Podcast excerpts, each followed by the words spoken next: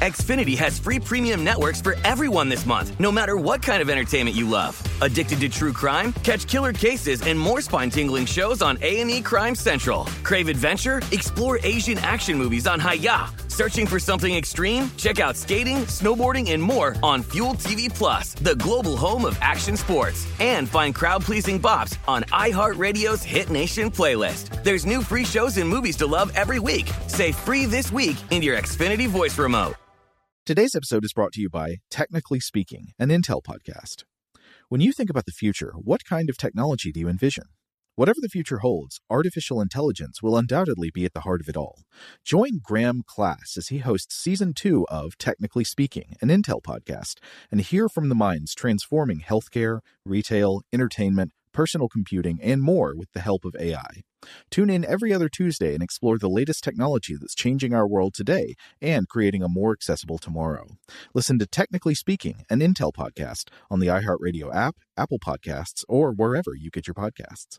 Top Thrill 2 is like no other course. Two 420 foot vertical speedways, three launches. All right, let's talk strategy. Copy that, driver. Go for maximum acceleration off the start. Roger that. You've got a short straightaway to push from 0 to 74 on the first vertical speedway. And what about the rollback? Rollback will set you up for an explosive reverse climb 420 feet in the sky so you reach 0 G's in total weightlessness. 420 feet of straight up speed. Let's get it. Top Thrill 2, the world's tallest and fastest triple launch strata coaster. Get your tickets at cedarpoint.com.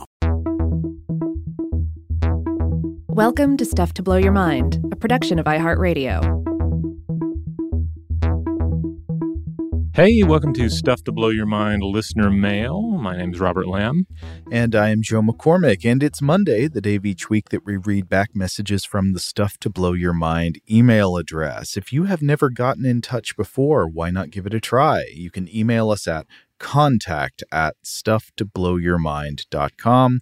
All kinds of messages are welcome. We especially like feedback to recent episodes and if you have something interesting to add to a subject we've talked about. But uh, whatever you want to send, send it on contact at stufftoblowyourmind.com. Uh, we got a great mailbag today. Let's see, Rob, do you want to kick things off with this message uh, from Nathan about future shock?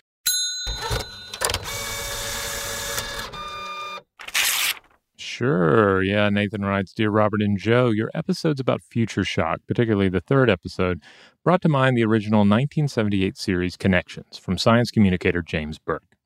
Over the course of the series, he gives an alternate view of social changes and scientific progress. Instead of the great man theory of history, where a lone genius invents a new device out of nothing, Burke posits that each innovation throughout history came about because somebody merely put existing pieces of knowledge and technology together in the right order.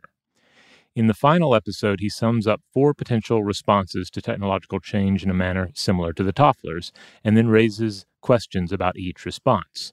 One, scrap everything, go rural. Two, selective research only. Three, stop making new things, share what we have now. And four, keep going business as usual. The full series can be found on the Internet Archive in the in the links below. And send us some links. And the final monologue appears in the game The Witness.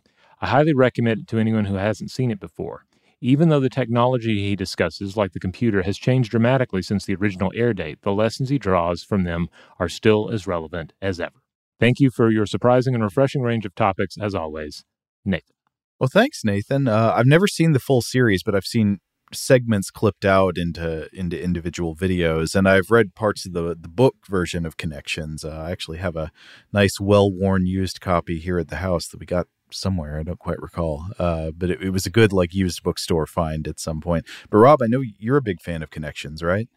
Yeah i, I watched connections as a kid uh, as well as episodes of the other series he did the day the universe changed and I, ha- I have both book versions and we've actually turned to these books for his analysis on past episodes, specifically certain episodes of Invention. I forget which ones in particular, but uh, yeah, I've long found his um, his view of technological change and evolution somewhat uh, somewhat captivating. I agree, and I will say in general, I think it's really good to be skeptical of the the so called great man theory of history, uh, or maybe to be less prejudicial, uh, call it the great person or great genius theory.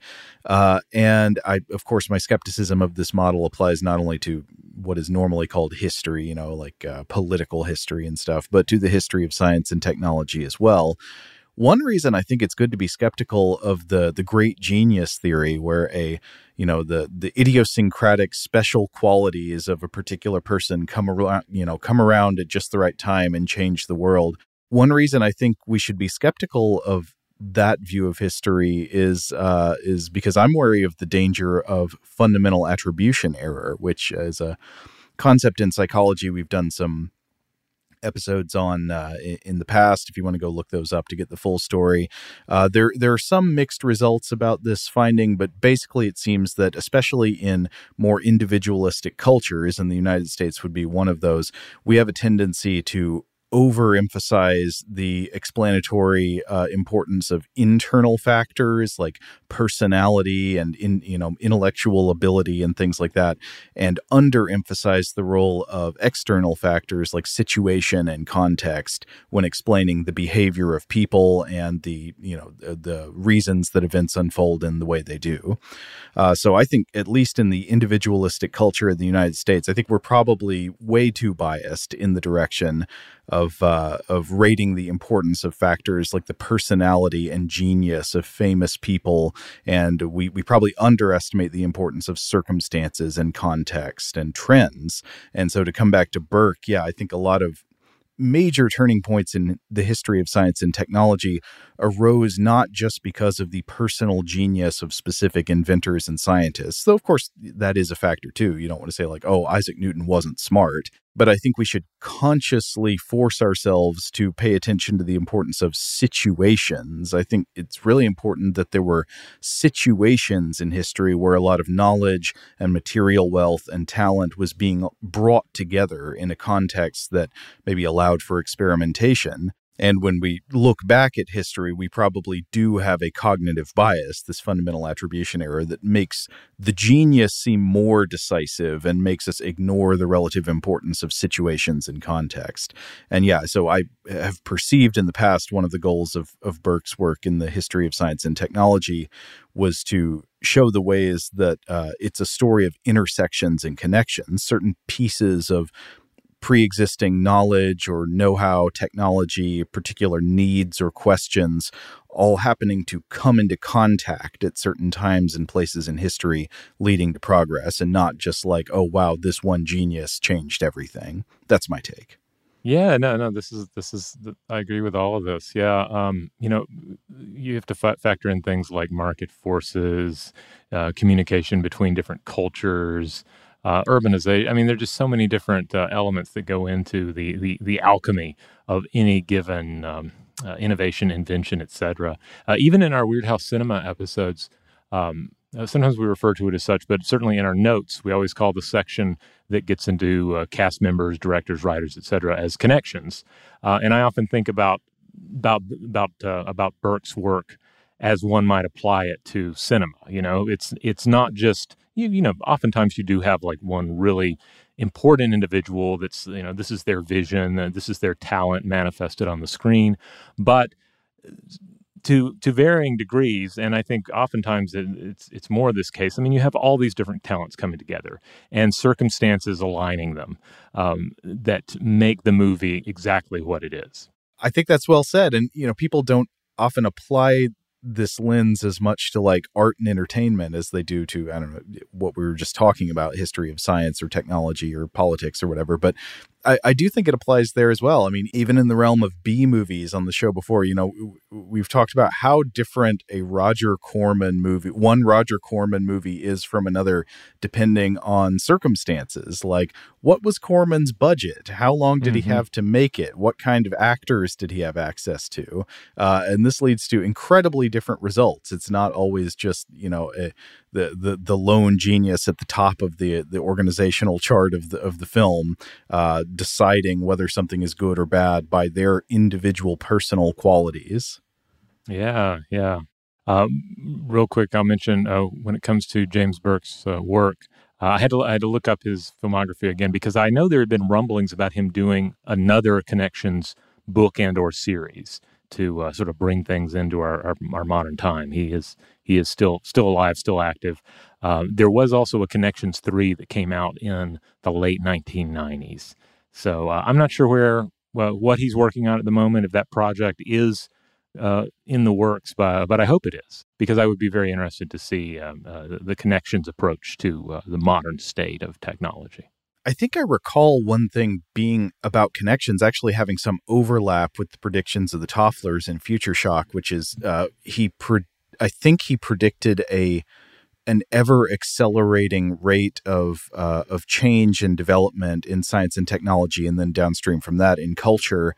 Uh, primarily in his view because of the increase in connections because like the inc- the uh, improvements in communication technology make connections happen more frequently than they ever did before and this is what he thought was going to uh, was going to keep accelerating the the technological change hmm.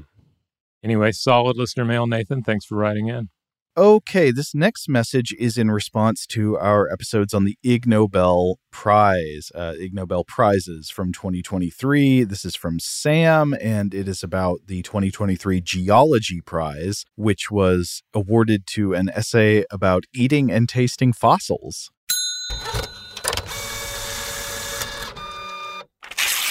Sam says, Hello, Robert and Joe. I am a recent geology graduate from the University of West Georgia. I just finished your first episode of the Ig Nobel Prizes, and I have an answer to your question of what does the Eocene epoch taste like? I asked this at the end of the episode. Yeah. Apparently, Sam has the answer. Sam says, I work as a clay tester for a kaolinite mine in middle southern Georgia, and some of our clay comes from the Eocene. And as a geologist, I, of course, had to give it a thorough examination by tasting a small amount. The Eocene age clay has an acidic and bitter taste with undertones of vanilla and a texture like powdered peanut butter or protein powder.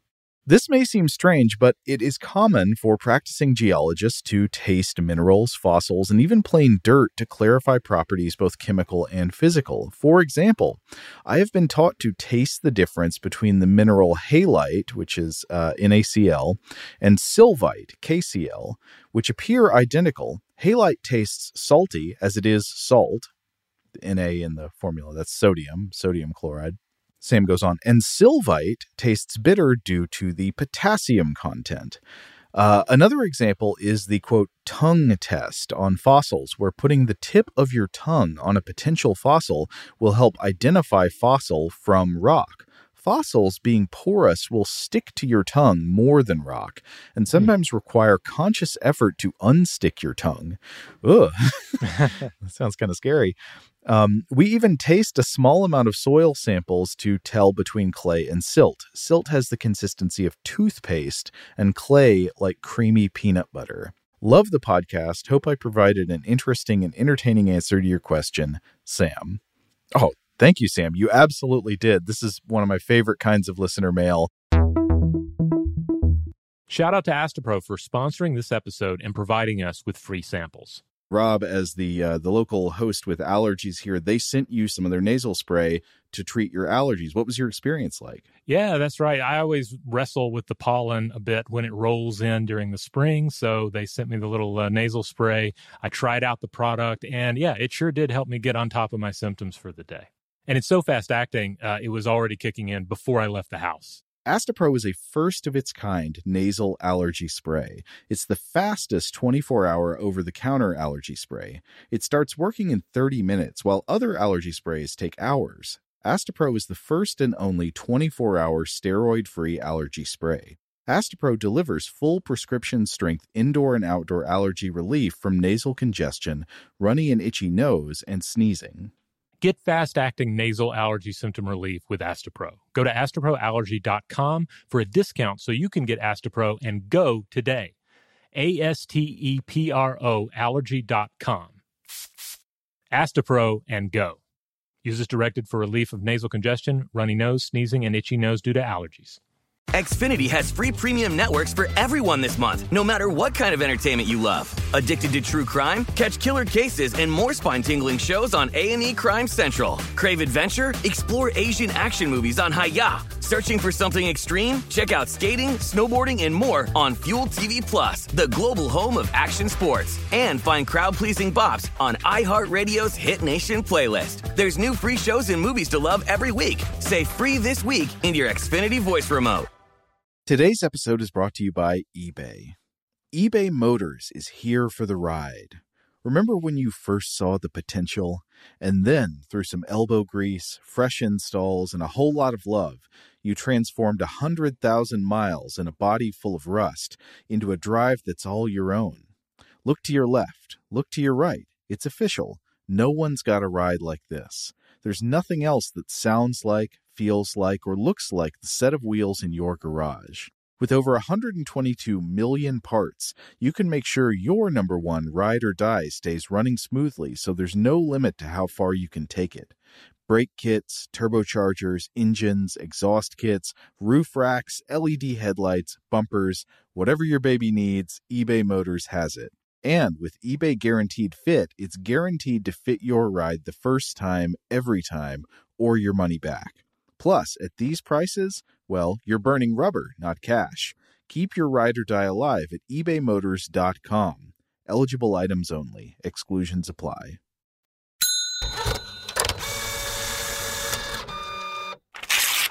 All right, this next one comes to us from Jeff. Jeff says, uh, This is Jeff with one F. Greetings, science humans. In the Eltanin antenna episode, I think it was Joe who mentioned manganese nodules in passing. I believe this would be an excellent topic for a proper episode.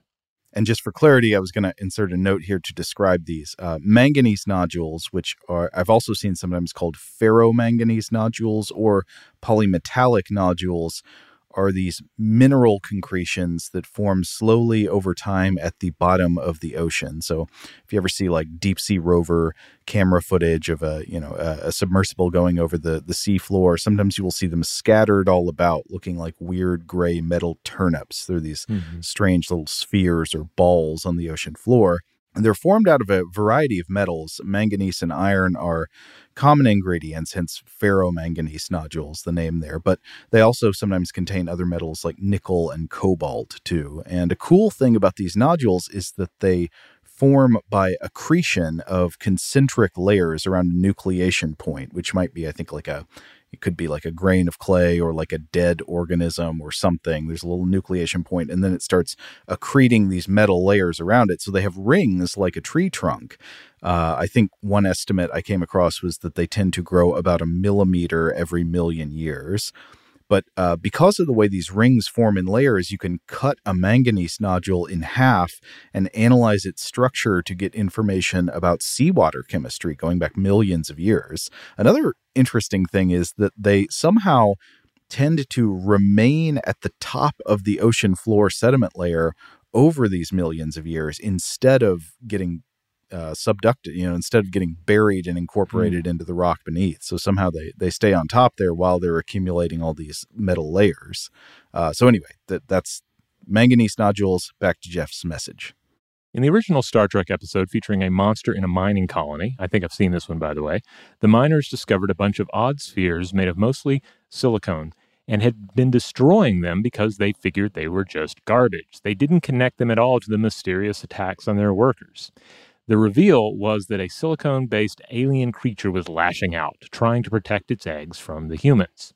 When I saw the episode, I thought there was no way humans encountering something so peculiar and suspicious would just dispose of them without curiosity, particularly while miners were being killed on a regular basis. But given that similar nodules exist on Earth, the Federation had probably run into many naturally occurring phenomena like these on other planets with no association to living creatures. So I suppose it's not so strange that a corporation would think nothing of clearing the way of unprofitable rubble. A second example was the Epcot attraction Horizons, in which there was a scene depicting a robot on the ocean floor picking up manganese nodules, as well as a huge system of vacuum tubes sucking them up into floating collection units on the surface. Apologies for the Zapruder like quality of the attached photos. The attraction was demolished before the age of the smartphone camera. The scene is not directly referenced or explained in the narration, it was just an awesome extra throwaway detail to experience. At the time, I thought it was silly fantasy that anything so ridiculously useful would be sitting in convenient chunks, easily accessible on the ocean floor. I chalked it up to excessive optimism on the part of Disney ride designers, but these nodules were discovered in the 19th century, so they clearly knew what they were doing. Uh, to borrow a joke from Mystery Science Theater 3000, uh, the, these photos of the Epcot Horizon Center do look like someone's last known photograph. Yeah, they're pretty cool. I've seen a recent documentary featuring prototypes that are remarkably similar to what the Disney people imagined in the 1980s. Given that these metals are now in high demand for electric vehicle and mobile device batteries, there is now talk of and controversy about mining the nodules on a massive scale. In both these instances, my dismissive, smug response was purely a result of my ignorance. The world is simply cooler than I thought possible. Now that I think about it, perhaps you guys could also do an episode on the unreasonably beautiful and artificial looking crystal caves on Earth. They also seem like impossible creations of Hollywood set designers, but are in fact just nature doing its thing. I wonder if the guys who built Superman's Fortress of Solitude vacationed underground in Mexico. Thanks again for your continued pursuit of the strange and wonderful, Jeff. Well, thank you for the great email, Jeff. Uh, you know, we we did an interview years ago. I think this was the interview we did with uh, Diva Amon about um, uh, where we talked about some of the controversies about ocean floor mining, but I don't recall if that was specifically with reference to manganese nodules or to something or about something else. Yeah, I don't remember if that in particular was pointed out, but um, you know, I'm sure if we'd known to ask her about it at the time, we could we could have. But uh, yeah, that was a that was a great interview. That one's uh, back there in the archives somewhere. All right, this next one comes to us from Adam.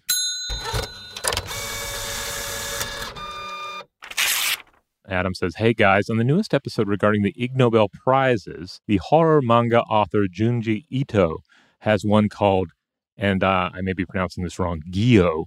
Uh, it's G Y O that involves necromechanical uh, implications. Really great story. Check it out. Ah, so the necromechanical connection would be that one of the Ig Nobel prizes we talked about from this year was awarded to a uh, a team that had done research on how to turn a dead spider into a gripper claw with uh, like just uh, fluid pressure. That's right, and so perhaps not so surprising uh, it sounds like Junji Ito has has explored this territory as well. Um, this is kind of a fun coincidence because the day this email came in, uh, Joe and I were over at the Museum of Illusions in Atlanta getting some updated uh, photographs photographs taken of us. Uh, and, and, look out, you'll get to see these uh, uh, in the near future, um, wherever photos of us are appropriate. And uh, the uh, we were talking with the uh, marketing manager there, and she recommended uh, Junji Ito. I forget exactly how it came up, but she she she brought up this particular um, uh, artist. I think she said she had listened to our episode about melting, and uh, that's what it was. Is that what it was? Yeah, because he's so I I, I haven't read any of his full works, but I'm I'm familiar with him by reputation. I've seen various stills. Uh, you know, a lot of his stuff is very, I, I wouldn't say maybe meme worthy, but it's shared a lot because his work has this real visceral, nightmarish quality to it, where a single image is just instantly more horrifying than than most illustrations you've seen from a comic book or manga or etc. Uh, his work has also been adapted multiple times, including the long run and long running Tomie film franchise in Japan, as well as the 2000, 2000 film Spiral. Um, I was looking around; it looks like he's also done some guest art for Magic: The Gathering. Um, Joe included some some uh, screenshots of these Magic: The Gathering cards that Junji Ito did. Uh, they're pretty horrifying. It's like black and white manga style, and again, all sorts of strange body horror type things occur. Oh boy, it's sort of hard to tell what I'm looking at because the picture's a little shrunken. Am I seeing a skull with peacock feathers? Is that? Um, I'm not sure. Yeah, the, the, the, not a detailed shot of this particular magic card, but yeah, something. Yeah something horrible or wonderful happening to flesh. it's, hard to say. It's always one or the other, isn't it? Yeah. So uh, yeah, yeah. I should at some point, if I have the, uh, if I'm brave enough, I should probably pick up some of uh, his original work and, and dive in and see see how how my my brain takes it. Okay, you want to do one last message about Weirdhouse Cinema here? Sure. What do you got? Uh, I'll do this one from Chelsea.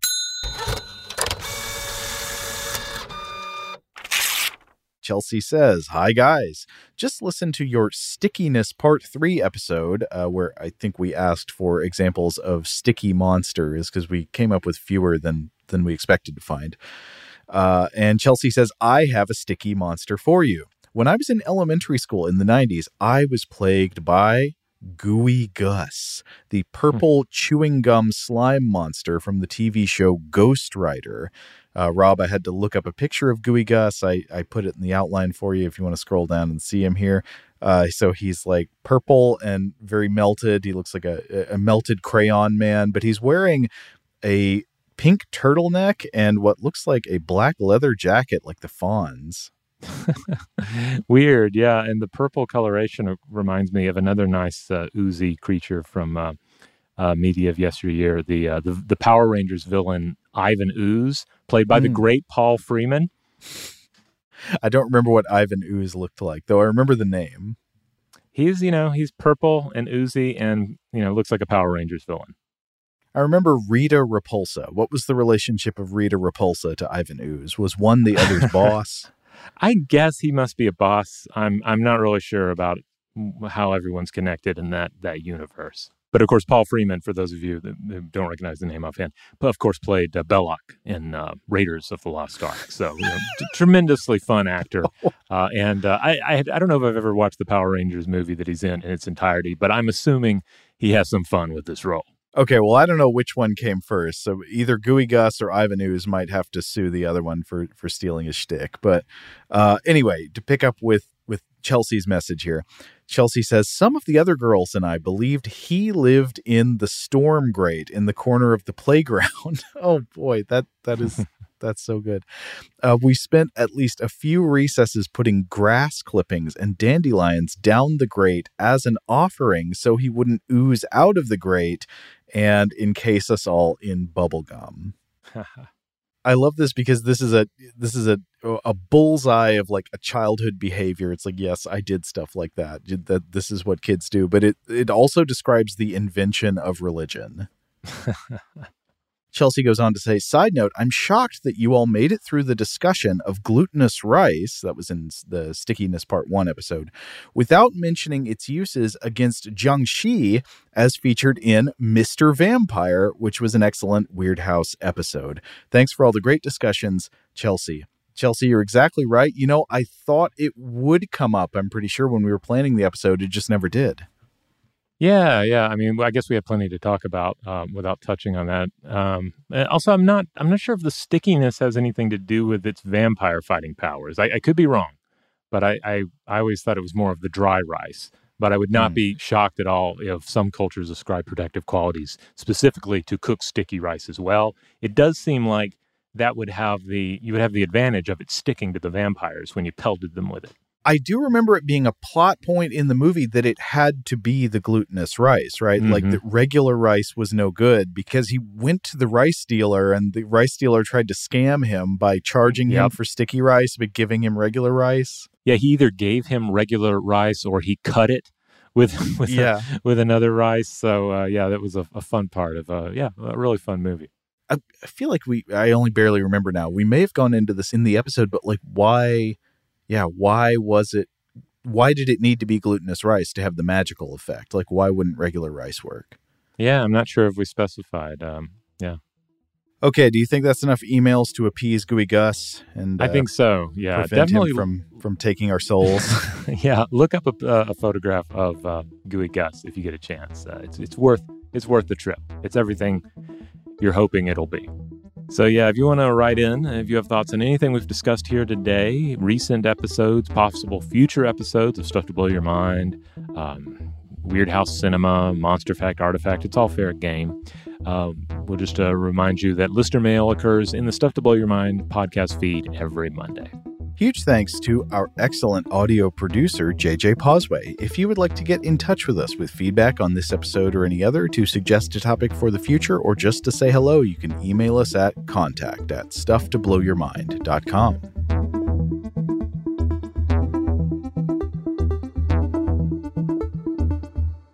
Stuff to Blow Your Mind is a production of iHeartRadio. For more podcasts from iHeartRadio, visit the iHeartRadio app Apple Podcasts, or wherever you listen to your favorite shows. Today's episode is brought to you by Visible. The future of wireless is here, and it's transparent. Switch to Visible, the wireless company that makes wireless visible. Get a one line plan with unlimited 5G data powered by Verizon, just $25 a month, every month, taxes and fees included. No hidden fees, no surprises, no, really. What are you waiting for? Get with the times and switch to Visible at visible.com. Monthly rate on the Visible plan for data management practices and additional terms, visit visible.com.